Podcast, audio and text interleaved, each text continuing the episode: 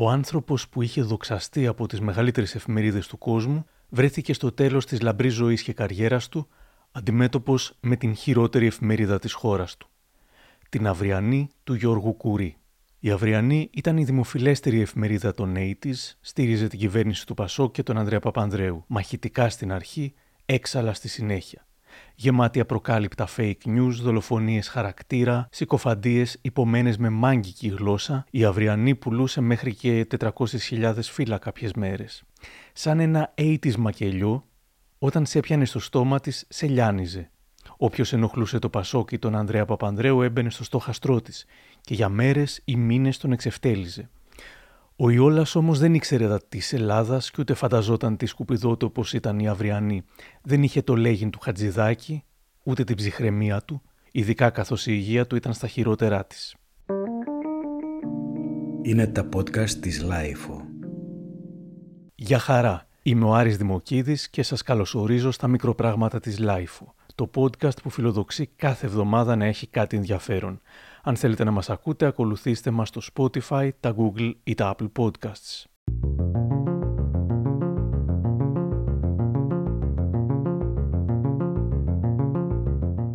Στο πρώτο επεισόδιο της σκληρής αλήθειας για τον Ιόλα μιλήσαμε για το πώς ο συλλέκτης διεθνούς φήμης επέστρεψε στην Ελλάδα για να ζήσει τα τελευταία του χρόνια, για το πώς σόκαρε με τις εξωφρενικές απαντήσεις του στη συνέντευξη με την Όλγα Μπακομάρου και αναφέραμε τα λόγια της ανιψιάς του, της ψυχολόγου Ελένης Κουτσούδη Ιόλα, που τον συνέκρινε με τον Αστακό, που κάθε τόσο άλλαζε κέλυφος και κρυβόταν μέχρι να ολοκληρωθεί το καινούριο. Ο Ιόλας άλλαξε το τελευταίο του κέλυφος όταν επέστρεψε μόνιμα στην Ελλάδα όμως δεν περίμενε να σκληρύνει ώστε να τον προστατεύει, και έτσι όλα τα κακά της ελληνικής κοινωνίας τον βρήκαν ευάλωτο και απροετοίμαστο. Επιπλέον, η κυρία Κουτσούδη όλα είχε αναφέρει για το πώς η απόρριψη από τον πατέρα του στην παιδική ηλικία διαμόρφωσε το χαρακτήρα του. Τον έκανε να πιστεύει ότι δεν αξίζει και τον οθούσε προς την αυτοκαταστροφή. Μίλησα σήμερα με την κυρία Ελένη Κουτσούδη όλα, την οποία ευχαριστώ θερμά όπως και τον Γιώργο Χρονά και τον Βασίλη Γιανακόπουλο για τη βοήθειά τους και μου αφηγήθηκε πως όταν η ίδια κάνοντας έρευνα για το βιβλίο της «Ο θείος μου Αλέξανδρος Ιόλας, ο άνθρωπος πίσω από το μύθο» πήγε στην Αίγυπτο, την υποδέχτηκαν λέγοντάς της «Welcome home». Το λέω και συγκινούμε γιατί νομίζω ότι και ο θείος μου θα ήθελε το ίδιο να ακούσει στην Ελλάδα και δεν, ήταν, δεν του δόθηκε η ευκαιρία.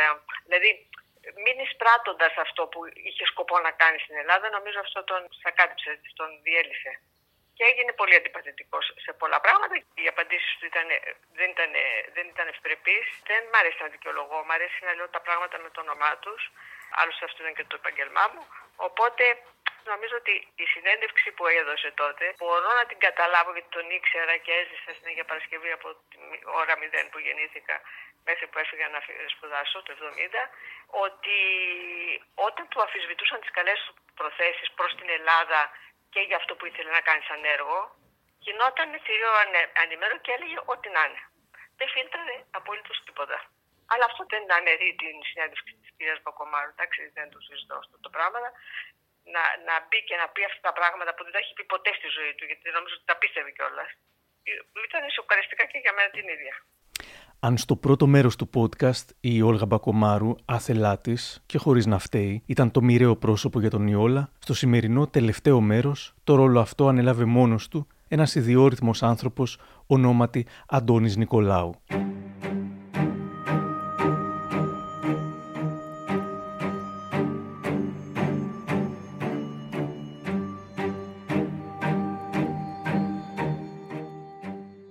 Ο Αντώνης Νικολάου, που αργότερα θα γινόταν η διαβόητη περσόνα Μαρία Κάλλας, δίνει τη δεκαετία του 70 εξετάσεις στη Σχολή Θεάτρου στο Παρίσι. Από την Χάνη. Γνωρίζει όμως την επόμενη μέρα στο καφέ Φλωράλ το ζωγράφο Γιάννη Τσαρούχη, ο οποίος τον παίρνει για βοηθό του. Θα έλεγε ο βιογράφος του Ιόλα Νίκος Σταθούλης στη μηχανή του χρόνου για τον Νικολάου και τον Τσαρούχη. Γίνεται βοηθός του.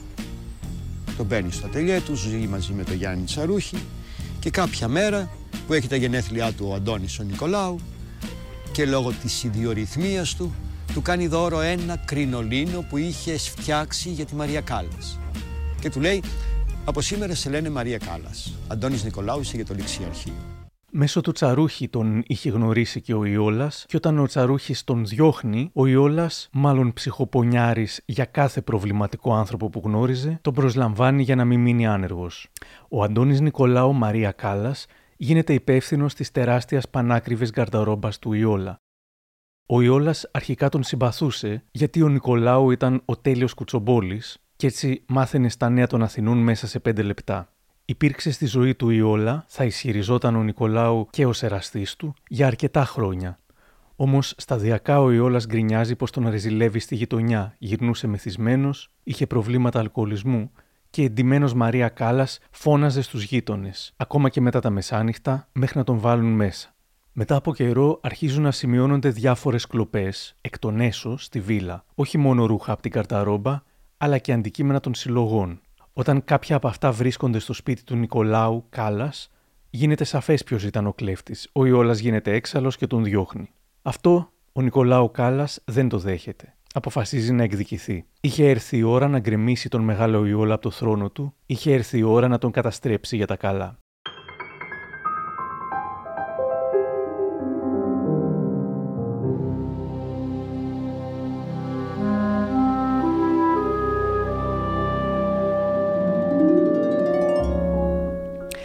Αρχίζει να πηγαίνει στις εφημερίδες υποσχόμενος καυτές αποκαλύψεις για τον Ιόλα και την καλή κοινωνία. Και ενώ οι περισσότεροι δημοσιογράφοι αγνοούν τις αποκαλύψεις του, υπήρξε μία δημοσιογράφος η οποία ένιωσε πως έβγαλε λαβράκι. Μου είπαν ότι με ζητάει ένας ε, τύπος έτσι ιδιαίτερος, ο οποίος μοιάζει με, τον Γκάλ, με την Γκάλας. Δηλαδή πρέπει να είναι τραβεστή, έχει το θεατρινίστικο, κάνει θόρυβο και θέλει οπωσδήποτε να τον δω. Ε, λέω γιατί να μην έρθει. Είχε περάσει από όλες τις εφημερίδες και τα ραδιόφωνα, δεν τον είχε δεχτεί κανείς. Με ένα φάκελο φουσκωμένο που έλεγε ότι μέσα εκεί υπήρχαν στοιχεία για τον Αλέξανδρο Ιόλα.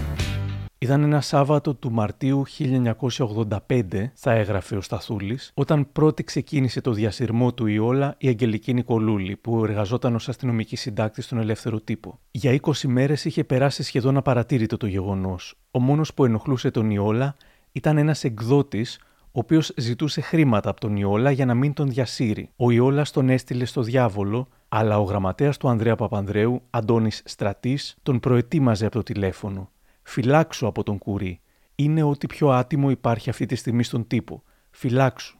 Ο Ιόλας γέλασε και του απάντησε. Έλα μωρέ που θα πάρουν στα σοβαρά τον Αντώνη, ο κακόμοιρος για γέλια είναι. Μιλώντας δεκαετίες αργότερα, η κυρία Νικολούλη στην ΕΡΤ και τον Χρήστο Βασιλόπουλο μοιάζει ακόμα να πιστεύει ότι υπήρχε θέμα με την προέλευση των αρχαίων της συλλογής του Ιόλα.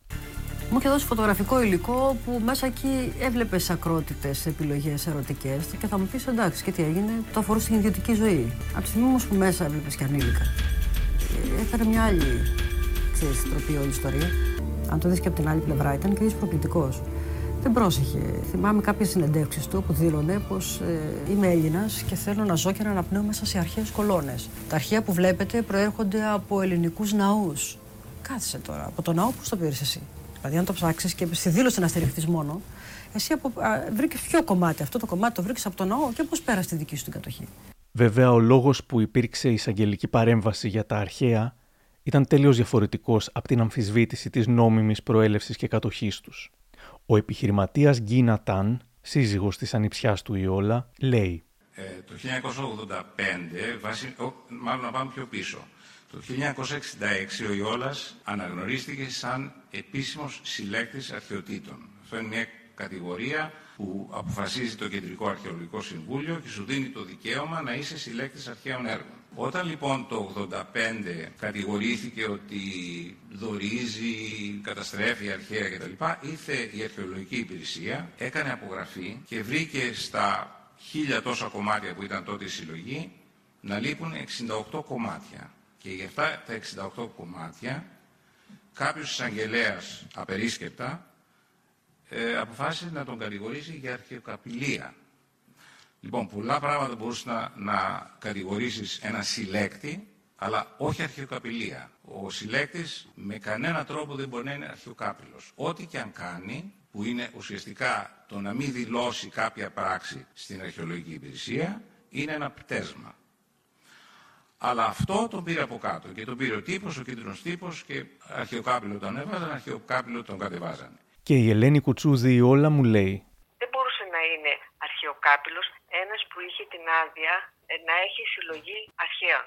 Γιατί αυτός ο νόμος που ήταν το 1800, 1800 δεν ξέρω πότε, ήταν, είχε γίνει γιατί για να όλοι αυτοί που σκάβανε, ξέρετε, οι αγρότες ή οτιδήποτε, όποιοι ήταν, λέω, ε, απαραίτητα αρχαιοκάπηλοι, που σκάβανε και βρίσκανε κάποια αρχαία, τα πουλούσανε. Το ελληνικό κράτος λογικά ήθελε αυτά να μείνουν στην Ελλάδα. Οπότε είχαν βγάλει αυτό τον νόμο για τους συλλέκτες αρχαίων που έπαιρνες άδεια από την αξιολογία, ερχόντουσαν στο σπίτι, τα ελέγχανε τα πράγματα, είχαν αριθμούς επάνω, γράφανε η συλλογή Αλεξανδριόλα και τα λοιπά, το κάθε αντικείμενο. Άρα, ε, προημίου δεν μπορείς να είσαι αρχαιοκάπηλος όταν παίρνεις πράγματα που το κράτος σου τα επιτρέπει να τα πάρεις. Δεν πήγε να σκάψει. Συν ότι ο θείος μου ελάχιστο ποσοστό είχε αγοράσει από τους Μαρτίνους, τον Παπά Μαρτίνο. Τα υπόλοιπα εισήχθησαν από το εξωτερικό. Τι αρχαιοκάπηλος. Αρχαιοκάπηλος είναι κάποιος που σκάβει και πουλάει. Σύμφωνα με τον νόμο, ο συλλέκτης δεν θα μπορούσε να κατηγορηθεί για αρχαιοκαπηλεία, αλλά για ένα πτέσμα ουσιαστικά γιατί δεν δήλωσε τη μεταβολή του στάτους αυτών των 68 κομματιών. Βέβαια και εδώ ο Ιόλας έκανε πολλά και σημαντικά λάθη. Δεν ήταν ούτε τυπικός ούτε επιμελής δεν φιλούσε τη συλλογή του σαν κόριο οφθαλμού ως όφιλε. Καταρχάς, η ηρωνία της τύχης είχε μέσα στο σπίτι του για χρόνια τον Νικολάου Κάλλας, ο οποίος του είχε κλέψει και αρχαία αντικείμενα και είχε προσπαθήσει να τα πουλήσει σε πλούσια κυρία στο παλιοψυχικό. Μετά, βέβαια, θα κατηγορούσε τον Ιόλα ότι γδίνει την Ελλάδα από την πολιτιστική της κληρονομιά. Και η αδερφή του Ιόλα, Νίκη, ένα προβληματικό άτομο που τον αγαπούσε φοβερά, ταυτόχρονα τον μισούσε και του δημιουργούσε σκηνές, είχε πάρει αρκετά αντικείμενα παρά τη θέληση του Ιόλα. Στη βιογραφία του Ιόλα, ο Σταθούλης περιγράφει πως ο διάσημος συλλέκτης δεν τολμούσε ποτέ να της αντιμιλήσει. Όταν μια μέρα είχαν ξεκινήσει οι ανακρίσεις, όποιον διάσημο ανέφερε ο Νικολάου Κάλλας, τον καλούσε ο ανακριτής, ήρθε στη βίλα ο ζωγράφος Αλέξης Ακριθάκης και περιέγραψε πώ πήγε η δική του ανάκριση, ενώ τσακώθηκε με τον Ιόλα όταν του έθιξε την αδερφή. Σκάσε, σου απαγορεύω να μιλάς έτσι για την νίκη. Είναι άρρωστη, πρέπει να τη δεις ως άρρωστη, φώναξε ο Ιόλας. Η Νίκη Στάιφελ είχε μεταφέρει στο δικό της σπίτι, απέναντι, μέσα στο κτήμα που ήταν η βίλα, πολλά έργα τέχνη του αδερφού της, αλλά για αυτά που ανησυχούσε ο Ιόλας ήταν για τα αρχαία που είχε μεταφέρει από τη συλλογή του και για την κίνηση αυτή δεν είχε ενημερωθεί η αρχαιολογική υπηρεσία. Και δεν γινόταν να ενημερωθεί αφού η Νίκη Στάιφελ δεν ήταν συλλέκτρια, άρα δεν μπορούσε νομίμως να τα έχει σπίτι της Της τα ζητούσε συνεχώς για καιρό, επίμονα, λέγοντάς της ότι θα προκύψουν προβλήματα και φασαρίες, ότι τα αρχαία πρέπει να βρίσκονται στη θέση τους, αλλά η νίκη του απαντούσε ότι είναι δικά της και δεν τα δίνει με τίποτα πίσω. Την Παρασκευή 9 Μαου του 1985, περίπου δύο μήνες μετά το πρώτο άρθρο της Αγγελικής Νικολούλη, ο Ιόλας της γράφει ένα γράμμα. Αγαπημένη μου αδελφή Νίκη, μου ανέθεσαν οι δικηγόροι μου να βρω χαρτιά που αφορούν το πρόσωπό μου. Αυτό μου πήρε 10 μέρες και νύχτες να αναζητώ 7 βαλίτσες για να βρω τα σχετικά πιστοποιητικά, προκειμένου να βοηθήσω με όλες μου τις δυνάμεις στην υπόθεση. Οι ρήξεις και οι παρεξηγήσεις μου κάνουν κακό. Με σκοτώνεις. Προσπαθώ με όλη μου τη δύναμη να δώσω όση χαρά μπορώ. Την ψυχική μου γαλήνη θέλω. Η αντίδραση της νίκης ήταν ακαριαία. Μόλις διάβασε την επιστολή, έριξε στους ώμους της μια εσάρπα και ήρθε στο σπίτι του Ιόλα με άγριες διαθέσεις. Την μπουτάνα και τους πούστιδες που έχεις μαζέψει εδώ μέσα δεν θα δώσει σε κανέναν τίποτα, δεν θα πάρει κανένας τίποτα. Δεν πρόκειται να σου δώσω πίσω κανένα αρχαίο. Είναι δικά μου. Κατάλαβες, μαλάκα.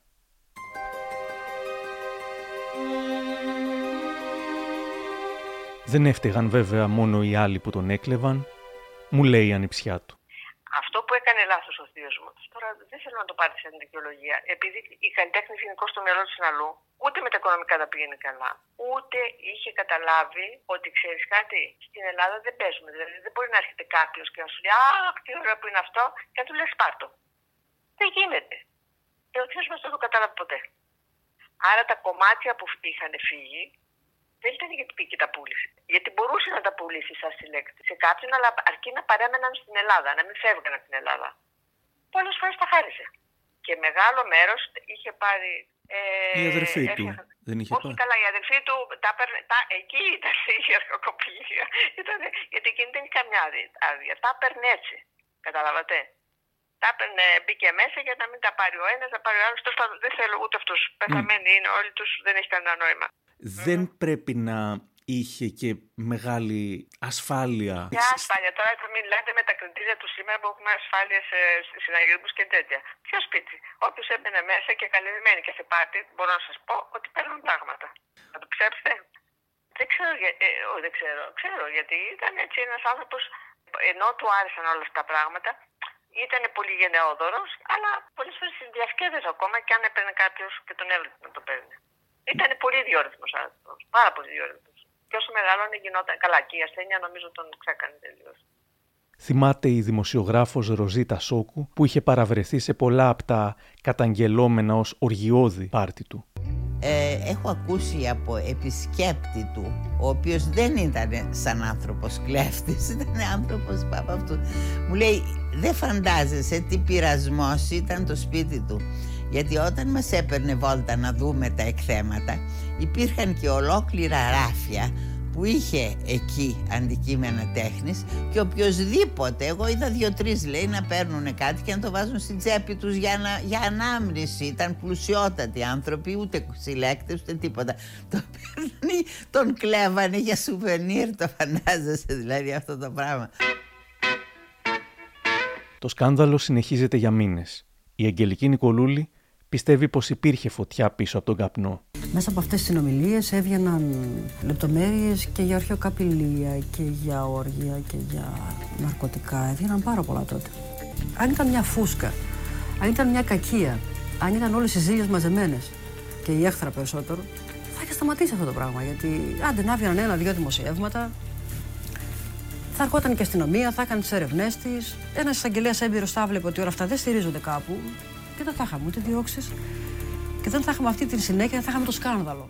Ο βιογράφος του Ιόλα, ο μακαρίτης πια Νίκος Σταθούλης, θεωρούσε ότι η Νικολούλη γνώριζε πως δεν υπήρχαν πραγματικές αποδείξεις. Το 2015 της επιτέθηκε μέσω Facebook, δημοσιεύοντας μια φωτογραφία από ρεπορτάζ της εκείνης της εποχής. Αυτή η κατίνα που βλέπετε είναι η Αγγελική Νικολούλη, έγραφε. Μια άγνωστη τότε δημοσιογράφος, η οποία ξεκίνησε τον διασυρμό του Αλέξανδρου Ιόλα για να γίνει απλά και μόνο γνωστή. Στη φωτογραφία έχει πάρει αγκαζέ τον Αντώνη Νικολάου, ντυμένο Μαρία Κάλλας και έχουν πάει μαζί στον προϊστάμενο ποινικής δίωξης της εισαγγελίας κ. Στάμο. Και καμαρώνει δεν αποκλείεται να υπήρχαν παρανομίες από την πλευρά του Ιόλα. Δικοί του άνθρωποι πάντως θεωρούν πως δεν υπήρχε περίπτωση καταδίκης. Αν δικαζόταν για αμέλεια συντήρησης της συλλογής, μπορεί.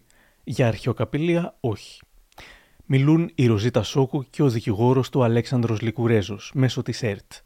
Με πήρε και μου έδειξε μία κασέλα ξύλινη τόση η οποία ήταν γεμάτη αποδείξεις και έλεγε να δείτε εγώ τι εισάγω στην Ελλάδα από εδώ δεν βγάζω τίποτα και πόσο ακριβά τα έχω πληρώσει.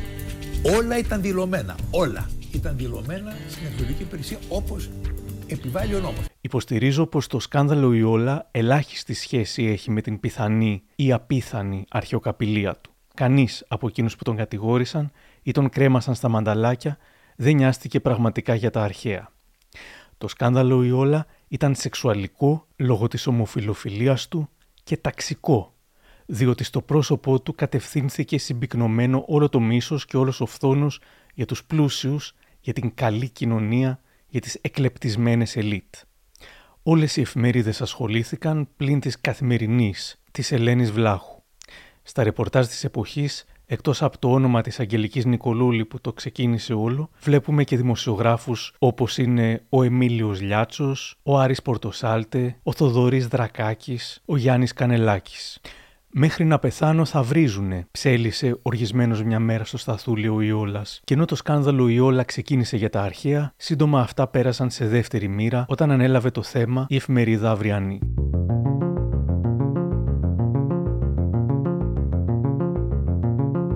Πρόεδρος της Δημοκρατίας είναι ο Καραμανλής, πρωθυπουργός ο Παπανδρέου. Ο Καραμανλή κλείνει την πενταετία του ως πρόεδρος και μέσα στο έτος θα γίνει νέα προεδρική εκλογή. Ο Παπανδρέου φαίνεται να έχει υποσχεθεί στον Καραμανλή ή τέλος πάντων έχει αφήσει να υπονοηθεί ότι θα τον στηρίξει και για δεύτερη θητεία στην επερχόμενη προεδρική εκλογή. Όμως, λίγο καιρό πριν, ευνηδιαστικά δηλώνει ότι το Πασόκ δεν θα στηρίξει την επανεκλογή Καραμανλή, αλλά θα προτείνει τον Χρήστο Σαρτζετάκη. Ο Καραμανλή στιγμένος παρετείται πρόωρα πριν τη λήξη της θητείας του. Επικρίνει μάλιστα τη στάση αυτή του Παπανδρέου, αλλά η κυβέρνηση απαγορεύει τη μετάδοση της δήλωσής του από την κρατική τηλεόραση. Σε εκείνο το κλίμα, η Αυριανή, που λέγεται πως έκανε πάντα όλες τις βρωμοδουλειές του Παπανδρέου, μέχρι που τη δεκαετία του 90 στράφηκε εναντίον του Παπανδρέου και του Πασόκ, αρχίζει να χτυπάει τον Καραμανλή όπως μπορεί. Μέσω του η όλα μπορεί να αφήσει υπονοούμενα για τη σεξουαλική του ζωή, ακόμα και για ναρκωτικά ή για συμμετοχή σε κύκλο αρχιοκαπηλείας. Όλες οι φιλοκυβερνητικές εφημερίδες, στην πραγματικότητα, ακόμα περισσότερο και από τον Ιόλα, ήθελαν να απαξιώσουν τον Καραμανλή.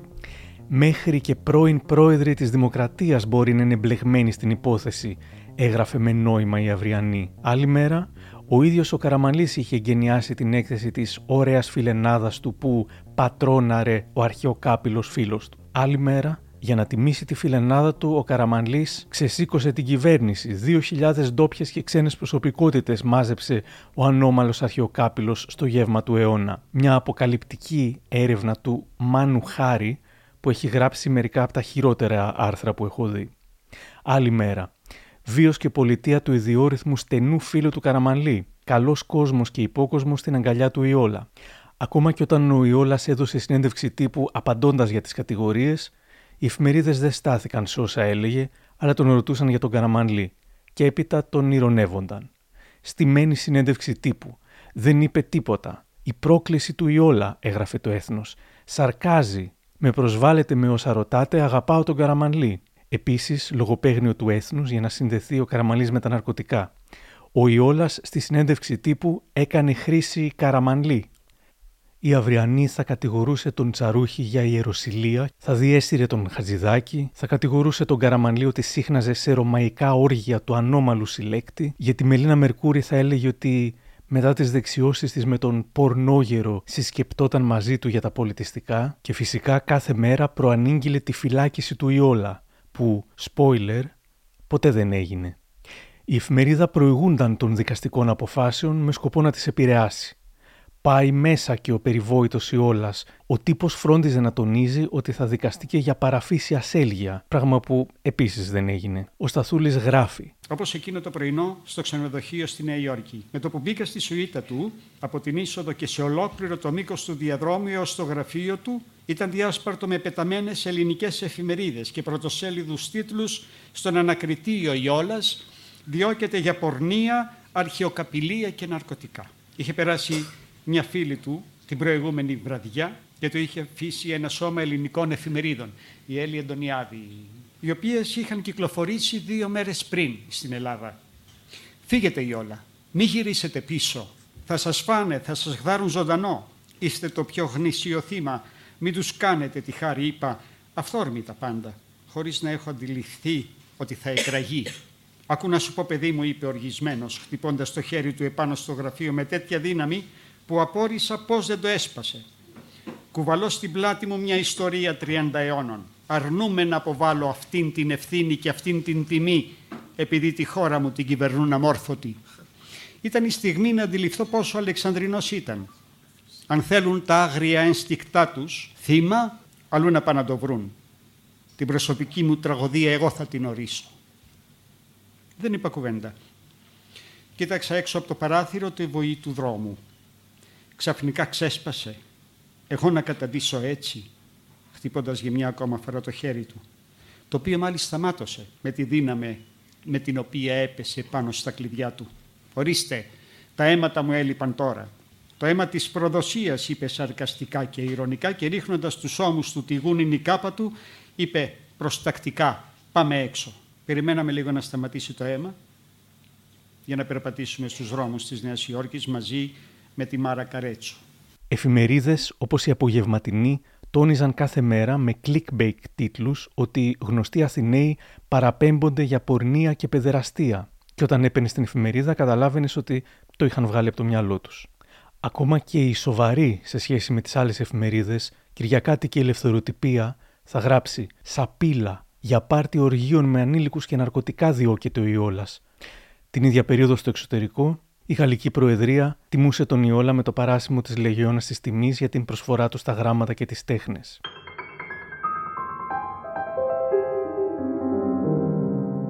Ο Ιόλας θα παραπεμπόταν σε δίκη για να εξακριβωθεί αν ήταν αρχαιοκάπηλος, αλλά όλοι οι άλλοι ισχυρισμοί περί πορνείας, ναρκωτικών, οργείων κλπ.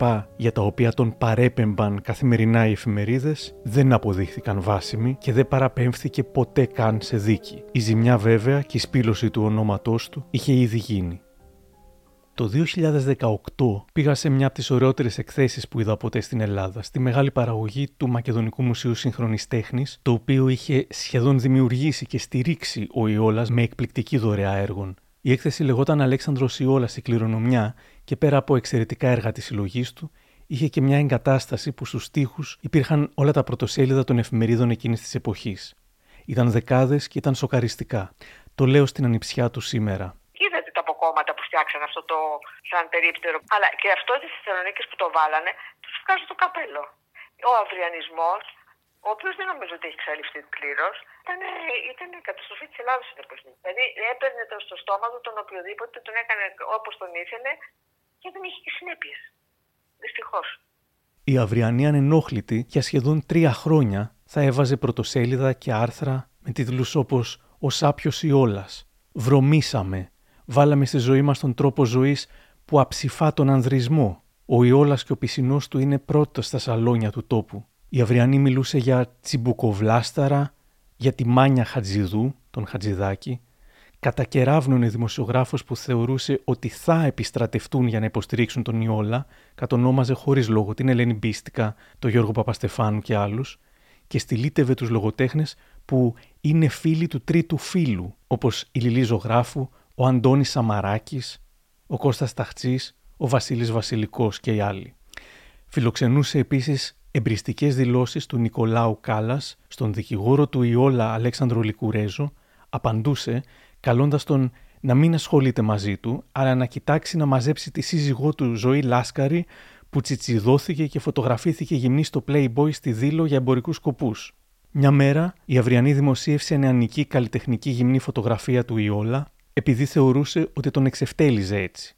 Το ίδιο θα έκανε και στα 90s με τη Δήμητρα Λιάννη, αφού πρώτα την είχε υποστηρίξει και την είχε επιβάλει στους αναγνώστες της. Ή όπως εδώ, από μια αρκετά μεγάλη απάντηση του Ιόλα σε ερώτηση της ΕΡΤ.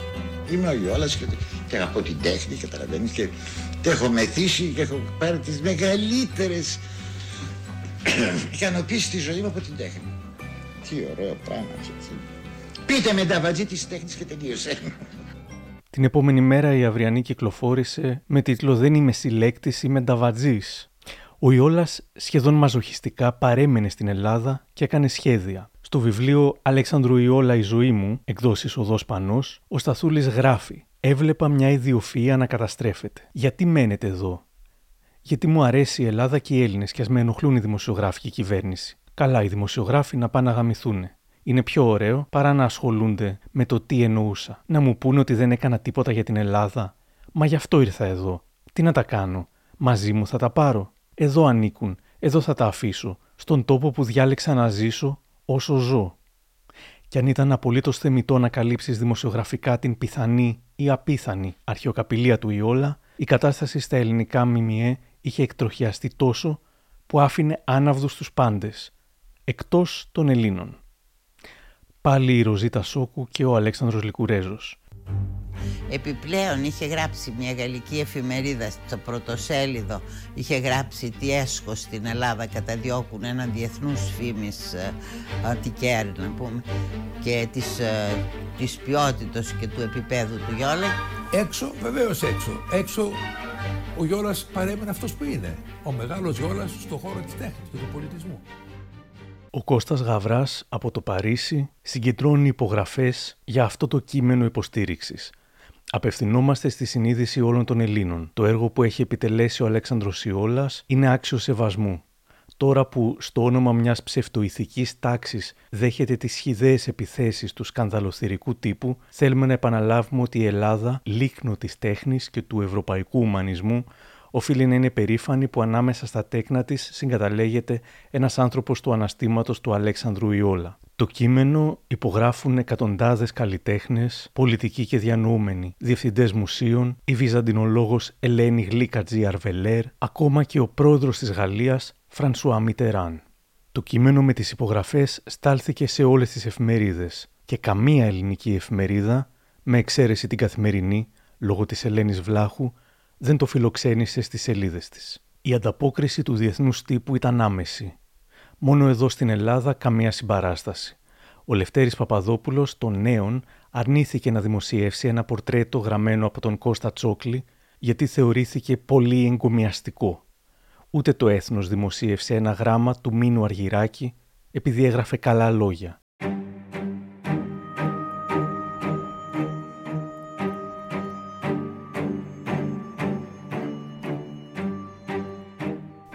Ένας από τους ελάχιστους που τόλμησαν και κατάφεραν να στηρίξουν δημόσια τον Ιόλα ήταν ο Μάνος Χατζηδάκης, που είχε νιώσει και στο πετσί του και ο ίδιος τι θα πει διαπόμπευση και διασυρμός από την Αυριανή. Το τηλεφώνημα του Χατζηδάκη ήταν πραγματικά ένα χαρούμενο γεγονός για τον Ιόλα. Ιόλα, θέλω να γράψω κάτι για σένα στο περιοδικό Τέταρτο, αλλά σταμάτα να είσαι προκλητικός. Το λέω για το καλό σου.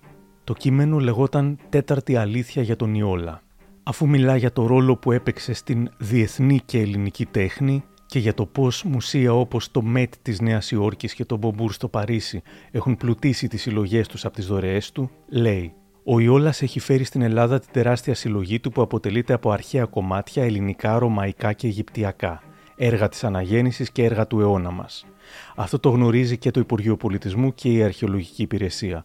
Όλα αυτά τα έργα που άλλαζαν χέρια στη διεθνή αγορά επέστρεψαν ή ήρθαν στη χώρα μας, έστω και στα χέρια ενός ιδιώτη ή μάλλον επειδή αποφάσισε ένας ιδιώτης να τα αγοράσει και να τα φέρει πίσω. Γιατί ξέρουμε πολύ καλά ότι το ελληνικό κράτος δεν έχει τη δυνατότητα να αγοράσει ούτε μισό όστρακο στη διεθνή αγορά για ευνόητους οικονομικούς λόγους. Είναι επίσης σίγουρο, συνεχίζει ο Χατζηδάκης, ότι ο Ιόλας εκεντρικός, παρορμητικός στη δημόσια παρουσία του, έχει προκαλέσει πολλές αντιπάθειες στη χώρα μας και έχει διατυπώσει απόψεις που θα μπορούσαν να χαρακτηριστούν σκανδαλώδεις. Αντιπάθειες που ενισχύονται πολύ από την εικόνα της χλειδί που εκπέμπει ο ίδιος και που με σχεδόν ειδονοβλεπτική μανία παρουσιάζει ο τύπος. Όμως καμία άποψη, όσο σκανδαλώδης κι αν είναι, δεν δικαιολογεί την παρέμβαση του εισαγγελέα. Γιατί είναι βέβαιο ότι η όλη υπόθεση που ξέσπασε κατά του μεγάλου γκαλερίστα αποπνέει μια θλιβερή οσμή και ξεπερνάει κατά πολύ το συγκεκριμένο γεγονός που του καταλογίζουν. Κατ' εξακολούθηση, ρηπαρογραφήματα εφημερίδας θέλουν να πείσουν την κοινή γνώμη ότι ο Ιόλας είναι απλώ και μόνο ένας απαταιώνας και τίποτα παραπάνω. Με μεγάλη απόλαυση, οι ρηπαρογράφοι θα βλέπαν τον Ιόλα να μπαίνει στη φυλακή και τους εαυτούς τους να στέκουν ακόμα μια φορά θριαμβευτές επί του γκρεμισμένου ειδόλου. Για αυτούς η κατασκευή ενόχων είναι ο άρτος ο επιούσιος, και όσο πιο μεγάλος είναι ο ένοχος, τόσο πιο βαρύς και καλοψημένος ο άρτος. Και μέχρι εδώ καλά, ή μάλλον μέχρι εδώ τα πράγματα είναι γνωστά. Γνωρίζουμε τον τρόπο με τον οποίο δρούν και σκέπτονται, αν σκέπτονται, οι ρηπαρογράφοι. Εκείνο που δεν γνωρίζουμε είναι αν ο Ιόλας είναι ένοχος. Και μέχρι να βγει η δικαστική απόφαση δεν θα το γνωρίζουμε. Μέχρι τότε δεν έχουμε παρά να κλείσουμε τα αυτιά μας και τις μύτες μας στα όσα λένε και εκπέμπουν οι ρηπαρογράφοι και να έχουμε κατά νου ότι ο κατηγορούμενος έχει φέρει μια ανεκτήμητη αξία συλλογής στη χώρα μας και ότι έχει το δικαίωμα να απαιτεί όχι διαφορετική μεταχείριση, αλλά τουλάχιστον σεβασμό. Και κάτι ακόμα που δεν γνωρίζουμε. Με ποιο τρόπο κινείται ο κρατικός μηχανισμός. Πώς είναι δυνατόν να κινητοποιείται στηριζόμενος στη μαρτυρία ενός προσώπου που χρησιμοποιεί ψευδόνυμο για να εμφανιστεί δημόσια, ακόμα αναφερόταν μόνο ως Μαρία Κάλλας, και που από ό,τι φαίνεται διψάγεται δημοσιότητα και στην τυπωμένη αλλά παρόλα αυτά ανεξέλεγκτη δημοσιογραφία σε εισαγωγικά μιας φτηνής ρηπαρογράφου εφημερίδας, πάλι σε εισαγωγικά.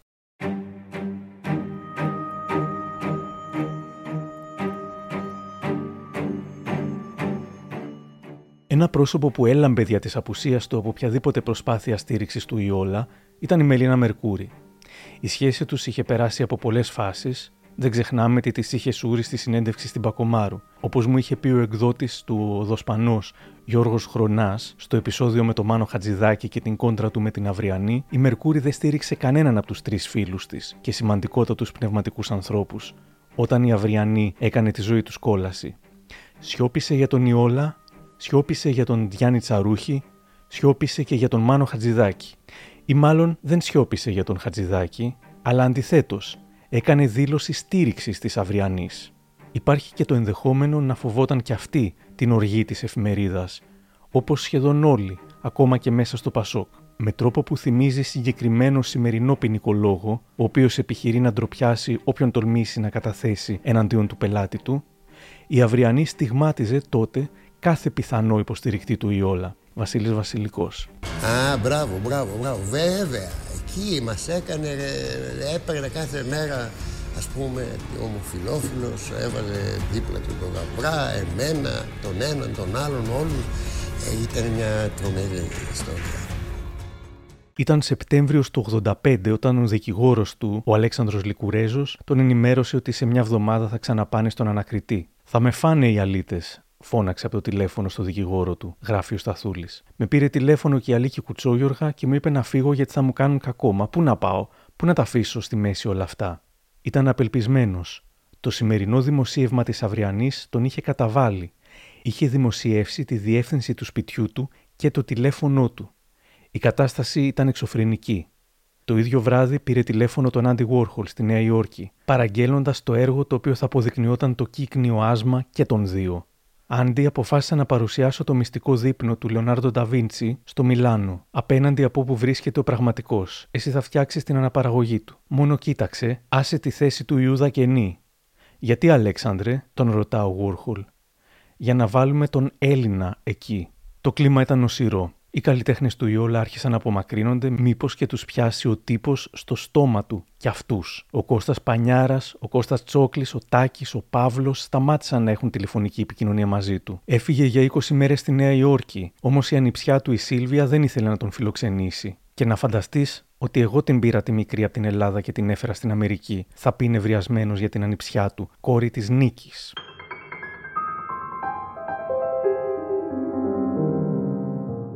Η ψυχολογία του είχε καταρρεύσει.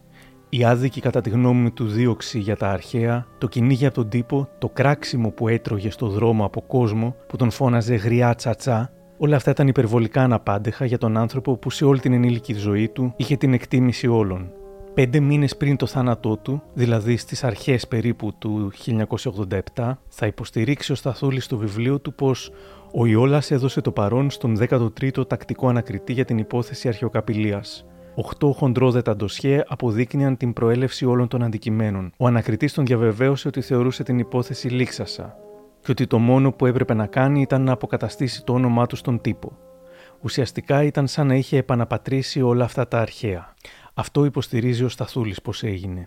Και η σωματική υγεία του Ιόλα ήταν πλέον κλονισμένη και άρχισε να μην τρώει. Οι δυνάμεις του τον εγκατέλειπαν μέρα με τη μέρα. Τη Δευτέρα 19 Ιανουαρίου του 1987 ο Ιόλας ταξιδεύει στο Μιλάνο για τα εγγένεια του μυστικού δείπνου του Άντι Βόρχολ. Μεγαλύτερος συμβολισμός και μεγαλύτερη ηρωνία από τον εκπληκτικό μυστικό δείπνο της συνεργασίας τους δεν υπάρχει. Λίγους μήνες μετά δεν θα υπήρχε πια κανείς από τους δύο.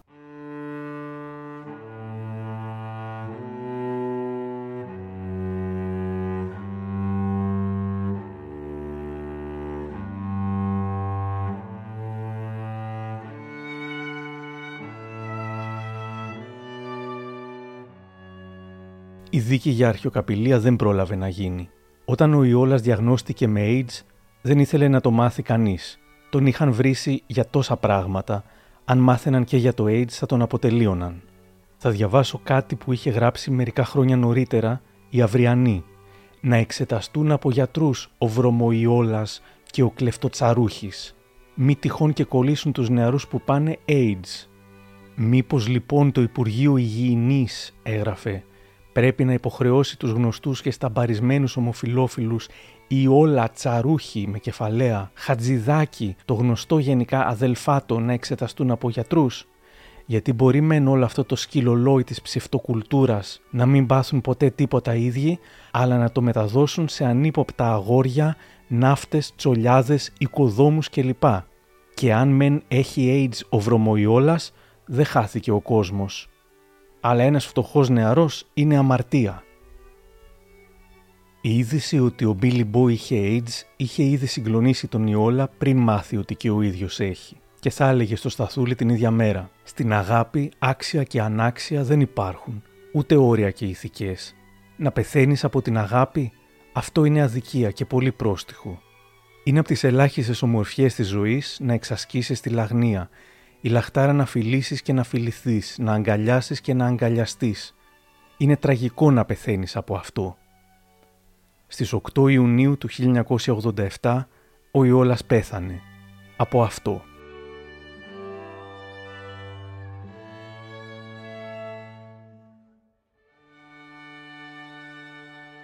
Μέχρι το θάνατο του Ιόλα, οι δημοσιογράφοι έσκυζαν τα ημάτια τους για τα 68 από τα πάνω από χίλια αρχαία που δεν βρέθηκαν σε έναν έλεγχο ή ακόμα και για τυχόν μη δηλωμένα έργα που έλεγε ο Νικολάου Κάλλας ότι μπορεί να υπήρχαν.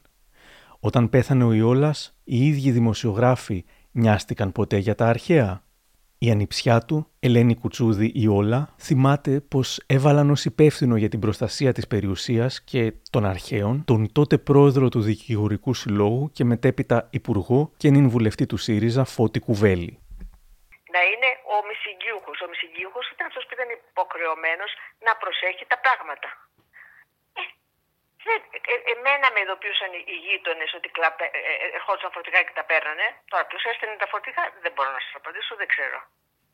Και ειδοποιούσα εγώ τον κύριο Κουβέρη γιατί και έπρεπε να κάνει την, ε, τον έλεγχο. Αλλά ήταν ένα σπίτι το οποίο δεν μπορούσες να το μαζέψεις εκτός αν ήθελε και αποφασίζει η κυβέρνηση ή, ή πώς λένε, ο Δήμος Αγίας Παρασκευή να βάλει αστυνομία. Εγώ δεν μπορούσα να βάλω. Εγώ είχα, είχα βάλει πριν έρθει ο κύριος ο κύριος Κουβέλης. Αλλά μετά όταν υπήρχε μη συγκιούχο, αυτός ήταν υπεύθυνος. Εγώ δεν μπορούσα να, ούτε να μπω ούτε να βγω από το σπίτι. Οπότε ε, σε εκείνη την περίοδο που ήταν ο κύριος Κουβέλης. Ναι, ε, φύγανε πολλά πράγματα. Φύγανε. Φύγανε, ναι, ναι. Γι' αυτό υποστήριξα και νωρίτερα πως ποτέ δεν ήταν σκάνδαλο ούτε σκευωρία αρχαιοκαπηλείας. Το ενδιαφέρον όλων για τα αρχαία ήταν απολύτως υποκριτικό. Έσκουζαν ότι ο Ιόλας γδίνει την Ελλάδα, κλέβει τα αρχαία μας και όταν τελικά τα αρχαία όντως κλάπηκαν, όλοι αδιαφόρησαν. Κούνησε κανείς το δάχτυλο στους πραγματικούς κλέφτες ή στο κράτος ή στη Μελίνα ή στην αστυνομία που δεν τα προστάτευσε ή στο γυροκουβέλι. Έγραψε κανείς τίποτα. Κανένας τίποτα. Κανένας τίποτα. Τι να σας πω, υπάρχει μια γενική ε, υποκριτική ε, από όλες τις πλευρές. Ε, λυπάμαι που το λέω έτσι, με στενοχωρεί που το λέω έτσι, αλλά αυτή ήταν η αλήθεια.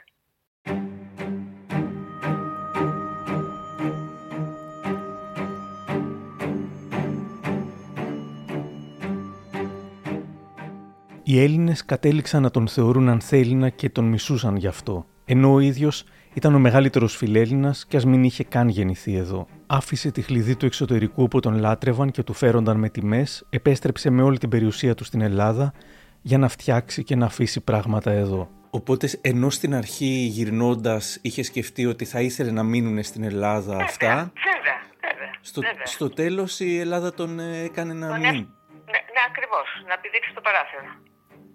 Αναρωτιέμαι πότε ακριβώς κατάλαβε πως η απόφασή του να έρθει να ζήσει μόνιμα στην Ελλάδα ήταν το μεγαλύτερο λάθος της ζωής του. Ιστερόγραφο. Η ανιψιά του Ιόλα, κυρία Ελένη Κουτσούδη Ιόλα, μου είπε κλείνοντας να κρατήσουμε τα θετικά και όχι τις χιδεότητες. Της αντέτεινα πως η υπόθεση του Ιόλα, ακόμα και με χιδεότητες, καλός ή κακός έχει άκρος διδακτικό χαρακτήρα Σήμερα πλέον οι δολοφονίες χαρακτήρα αλλά και η κομματική εκμετάλλευση και εργαλειοποίηση είναι η νόρμα. Κάποιος θα πει τι να μας διδάξει η σπήλωση του ονόματος του Ιόλα που αν τότε υπήρχε μία αυριανή σήμερα υπάρχουν χιλιάδες. Και δεν μιλώ μόνο για τα μακελιά ή τα διάφορα site αλλά και για τα social media. Τώρα τα παρακλάδια εκείνης της νοοτροπίας του αυριανισμού είναι παντού. Είναι μια μάχη χαμένη από τα αποδυτήρια θα πει κάποιος, ίσως κι εγώ. Και τι, παραδινόμαστε επειδή είναι μια μάχη που μοιάζει αδύνατο να κερδιθεί; Ναι, είναι δύσκολο να διώξεις τα fake news και τους τραμπούκους και τους συκοφάντες από την σημερινή δημόσια ζωή. Όμως είναι μια μάχη που αξίζει να δίνεται παρόλα αυτά. Δεν πρέπει να φτάσει η στιγμή που δεν θα μας σοκάρει ο αυριανισμός κάθε μορφής. Δεν πρέπει να πάψουμε να φοβόμαστε την χιδεότητα, τις συκοφαντίες. Γιατί όπως είπε ο Μάνος Χατζηδάκης, που όπως και ο Ιόλας υπήρξε μέγα θύμα της νοοτροπίας του αυριανισμού, Όποιος δεν φοβάται το πρόσωπο του τέρατος, πάει να πει ότι του μοιάζει. Και η πιθανή προέκταση του αξιώματος είναι να συνηθίσουμε τη φρίκη να μας τρομάζει η ομορφιά.